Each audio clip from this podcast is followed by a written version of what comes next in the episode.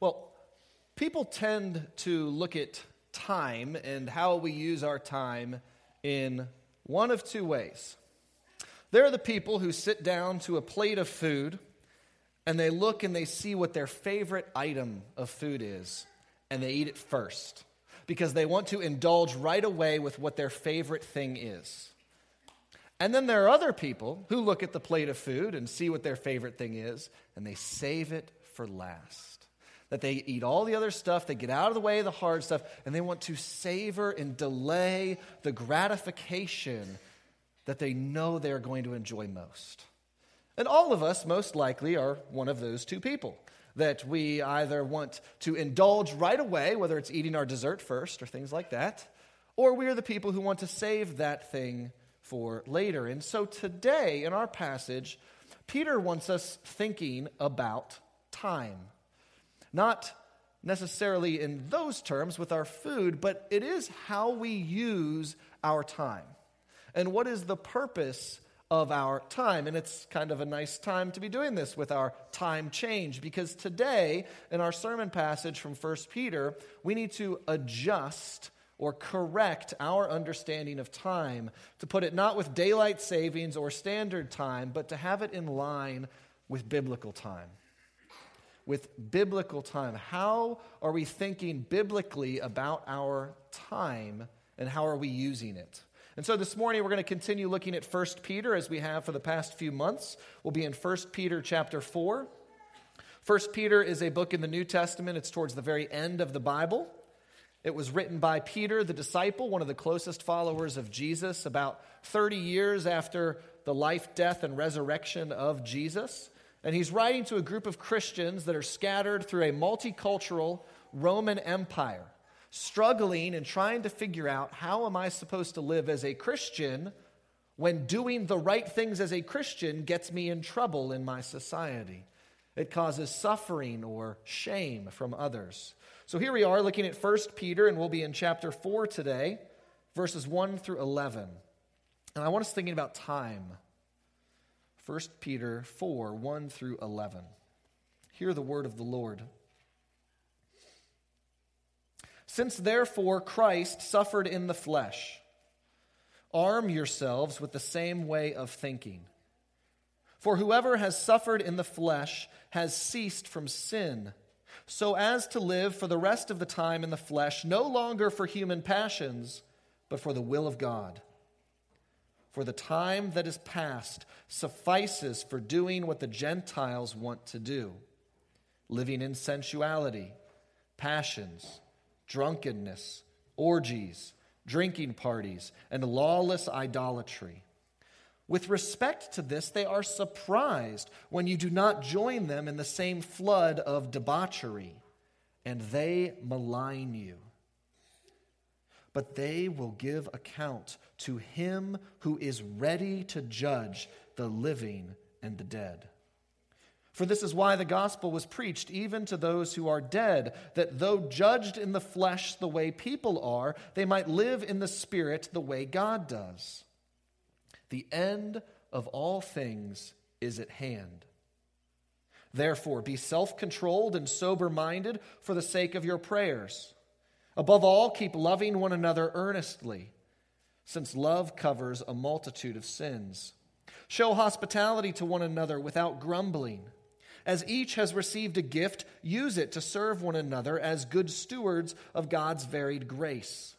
Whoever speaks, as one who speaks oracles of God Whoever serves as one who serves by the strength that God supplies, in order that in everything God may be glorified through Jesus Christ.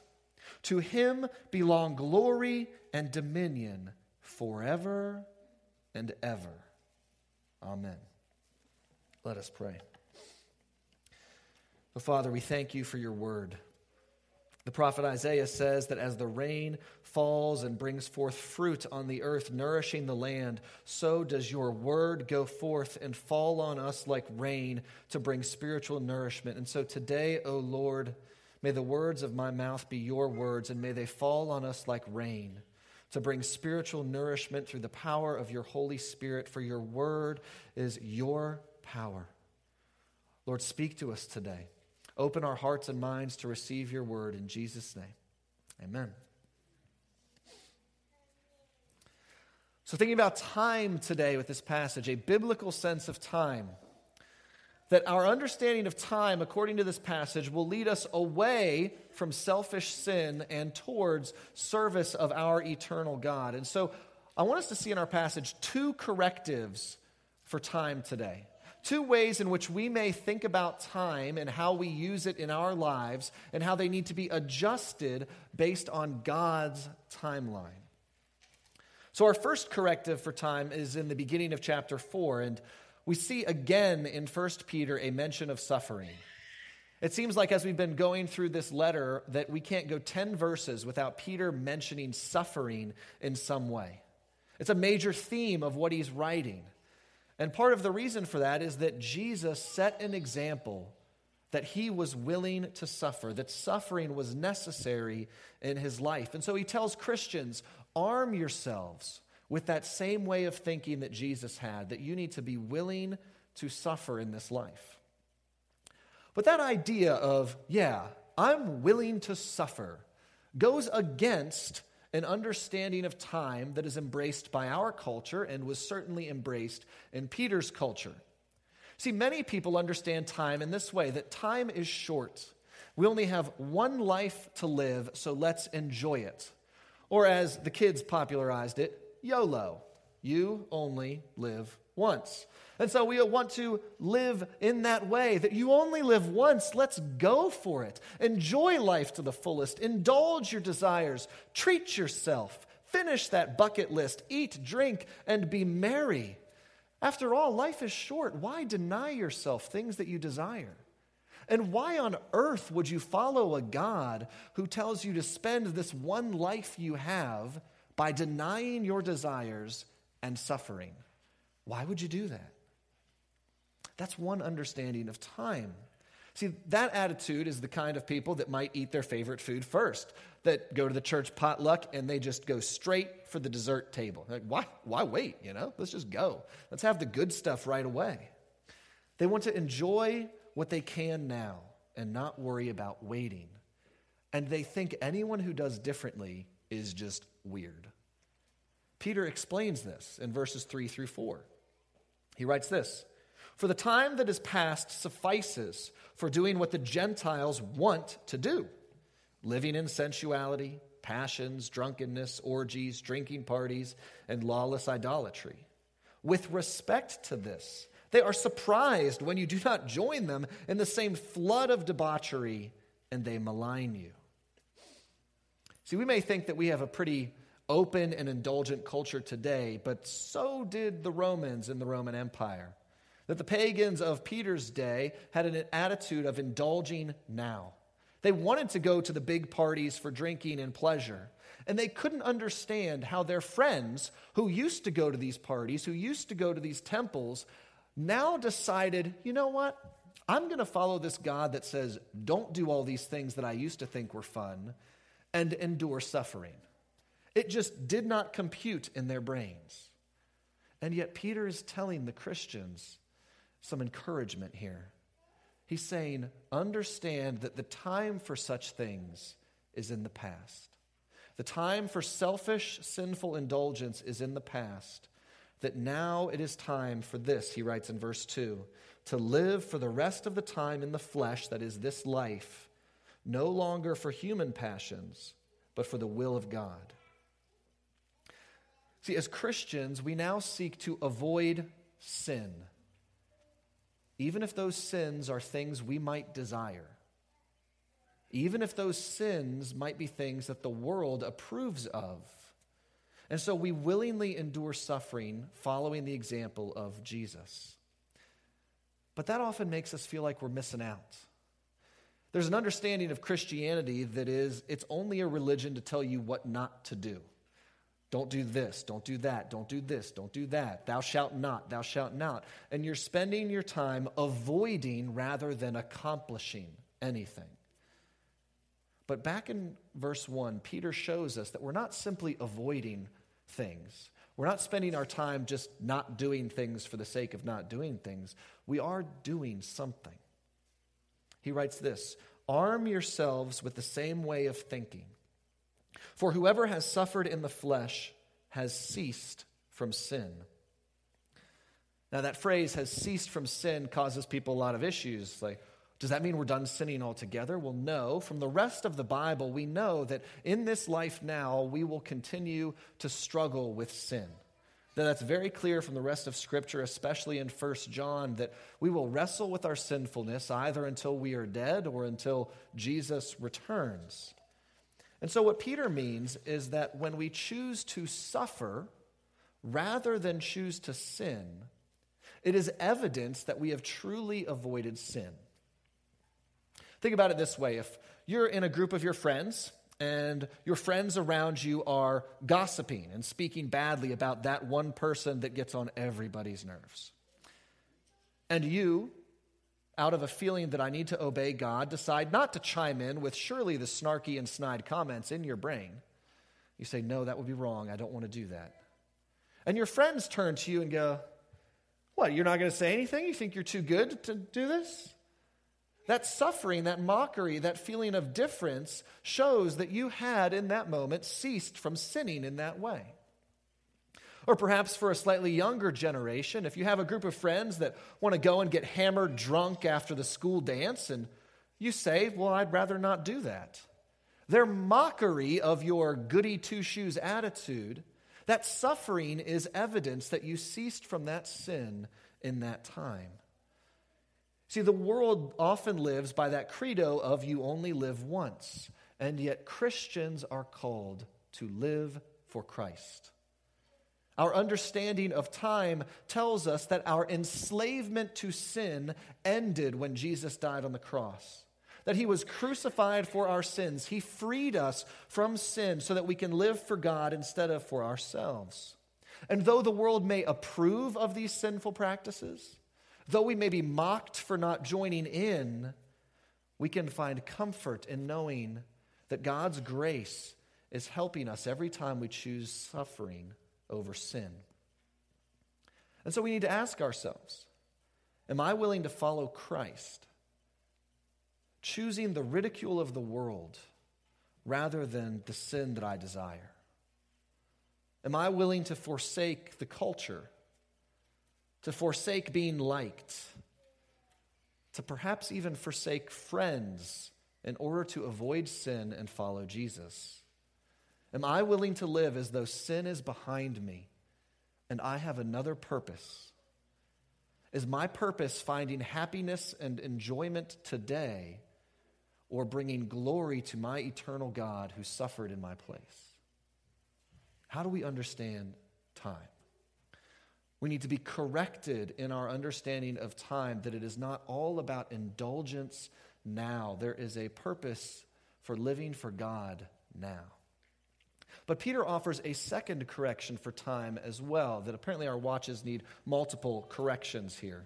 And we can see it in verses 7 through 11. Peter opens verse 7 by saying, The end of all things is at hand. You kind of expect Peter to be wearing one of those sandwich boards and walking down the street, maybe ringing a bell. The end is near. The end is near. Now, Peter may not have thought Jesus was coming back right then, Peter was most likely thinking that on the biblical timeline, the next big event that needed to happen was Jesus to come back. There may be like smaller events that could happen, but really, in the grand scheme of things, the thing we've been waiting for for 2,000 years is the same thing the next thing on the timeline, and that is Jesus coming back. And so, in that way, Jesus' return is at hand. It is the next thing that needs to happen. It could happen at any moment.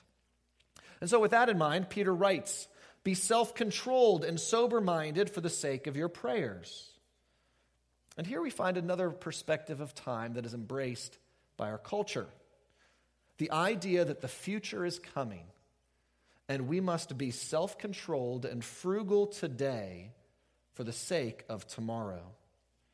Thinking back, these are the people who save their favorite food for last, the planners, the savers who delay their gratification to enjoy it later. See, in the world, we see this understanding with people who are focused on saving for retirement, that they would rather suffer or face hardship or tight times now for the sake of a sooner retirement or a better retirement. We also see it in doomsday preppers who like to store up their bunker full of canned goods and other supplies just in case the end may come, whether it's nuclear, zombie, or some other kind of end. People live not for now, but for another time in the future. They live for the future instead of the present, and that takes a lot of self control. And yet, much of that self control, much of that future mindedness is still focused on ourselves. Instead of immediate self gratification, it is delayed gratification of our desires. The focus is still on ourselves, on using time to our advantage. And yet, Peter calls us to adjust our understanding of time, to not use it for our future, but to see how we can serve others and serve God now. He goes on to give examples of how we do this. He writes, Above all, keep loving one another earnestly, since love covers a multitude of sins. Love in Scripture is never that mushy feeling of infatuation that you might have had when you were in junior high or high school. Love is always sacrifice. It is saying that this other person is more important, and I want to show them that they are more important and that is to be shown to one another, to the Christian community. He's saying the end is near, but instead of focus on yourselves, the end is near, love one another. Huh. You don't see that on the doomsday prepper shows. Uh, like, all right, the end is coming. Let us reach out and love one another and care for them. No, it's, it's always how am I going to protect mine, my future? He says, love one another. It covers a multitude of sins, the way in which we hurt one another Love covers over that. One such way we can love one another is being hospitable. Verse 9 show hospitality to one another without grumbling. In ancient times, Christians probably didn't have a lot of extra material goods. And so when a traveling brother or sister in Christ came through town, they'd need to stay somewhere. The Holiday Inn Express had not been invented yet, and so they needed to find a place to crash. And that would involve opening up your home, your goods, your resources that you might have been hoping to save in case you had a time of crisis. And so the decision would come am I saving for the future or am I serving now? Peter calls them to serve and without grumbling, but to love and be happy to serve those in need. He continues this idea in verses 10 and 11. As each has received a gift, use it to serve one another as good stewards of God's varied grace. Whoever speaks, as one who speaks oracles of God. Whoever serves, as one who serves by the strength that God supplies. See, if we receive a gift and we're focused on saving for later, then we will typically take that gift and invest it for our future. Peter is saying that as Christians, we have been given gifts.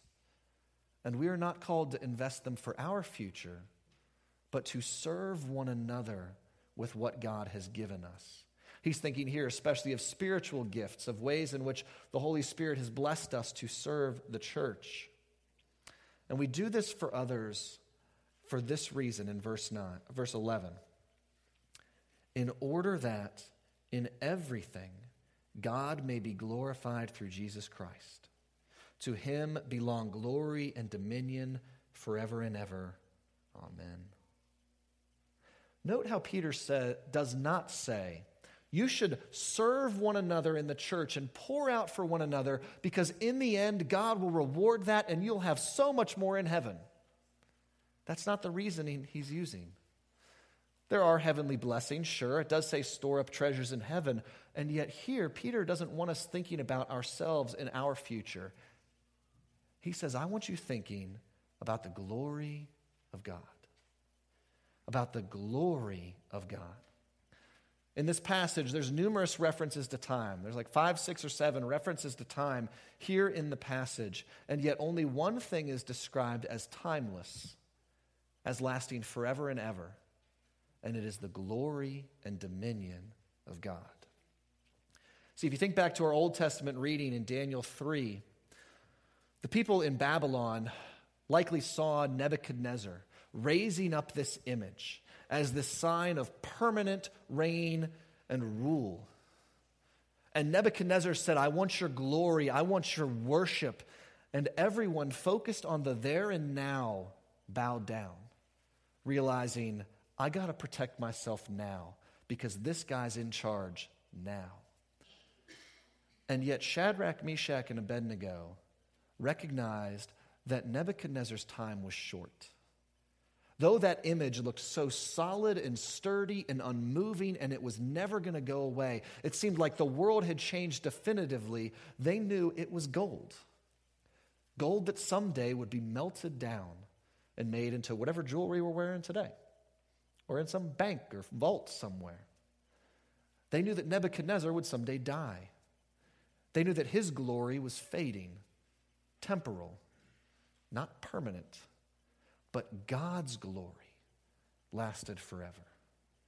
God's glory lasted forever. And so Christians are called to focus not on ourselves or on others who are temporary in that way. Our focus is on the glory of our eternal God who has made our future secure in Christ. Returning to verses 5 and 6, we see the struggle with this, though.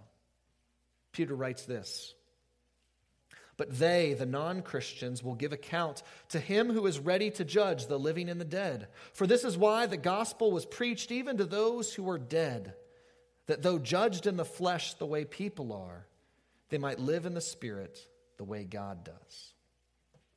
Peter is writing to Christians being maligned by their friends and their neighbors simply for being Christians. Christians who have struggled to follow Christ by denying their desires, by giving up that which is selfish, and yet they're not doing it for their own sakes and for their own future. They're doing it for God. He calls them to sacrifice. And living like this was hard. Living like this, they wanted to know it made a difference. And yet, the unbelievers around them were probably pointing at them and saying, What difference has your life made? What difference has it made? What difference did sitting there and suffering instead of indulging, what difference did that make? What difference did it make that you gave things away instead of retired well? In verse 6, Peter is writing about preaching to those who are dead. And though some people think that means dead people getting like post death preaching, the Bible nowhere speaks of such a thing in any other case. In fact, it speaks about the urgency of believing before death. And so, what he means here is Christians who have previously died. And before their death, they had believed in the gospel, and yet they were told by the outsiders, what difference did it make? They were judged in the flesh, no different from other people. There was no sign of victory, no sign of vindication for their sacrifice, for their suffering, for their selflessness. It's not like a movie where you look and you see this Christian die, and all of a sudden their soul just floats up to heaven. You're like, oh, good, they did make it. Or their soul sinks down to hell, and you're like, oh, yeah, well, they weren't a Christian. There's no visible sign at death. When you go and be with someone at their deathbed, when you go and be with someone at their funeral, there's no sign. You are judged in the flesh the way other people are. They seem no different. And the pagans probably just shouted at them, like, Look at you fools. Why aren't you living for yourselves? And yet, Peter tells them, Those people who have died now live in the Spirit with God in heaven, even though we cannot see them. And though it seems like there has been no difference, there will come a day when our judge, who is ready, will call all people to give account. It will be on that day that Christians will be distinguished from those who are unbelievers for having believed in the good news of Jesus. People who have not lived for the pleasures of this present life, whether immediate or delayed, they will have lived for the one who called them into service and perhaps even suffering. See, on that judgment day, it will be crystal clear who has been joined to Jesus, because those of us with faith in Jesus, whom he has saved, will rise from the dead to new and everlasting life. I don't know when that's coming. I know it's next. It could be today, it could be tomorrow. It could be 10,000 days or years from now, but Scripture says that day is coming, that Jesus is ready to judge.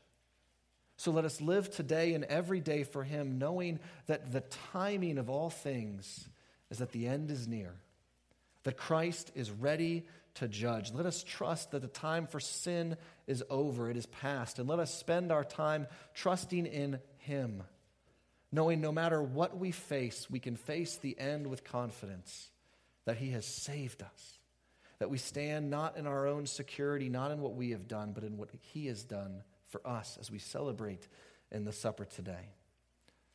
The time for the end is near, and the time for us to live as God's people is now. Let us do so in His strength. Amen. Let us pray. O merciful God, we thank you for the way in which you have promised us things. Lord, we hold on in faith. We cannot see your coming on some giant countdown clock. It is not marked on a calendar somewhere where we can look forward to the day when it will come. We only know that Jesus is ready. We only know that that day will come, for you have promised that it will. Lord, let us set our clocks by that time. Let us live knowing that that time is coming. And let us live for you now as your people, trusting that you have given us all that we need. In Jesus' name, amen.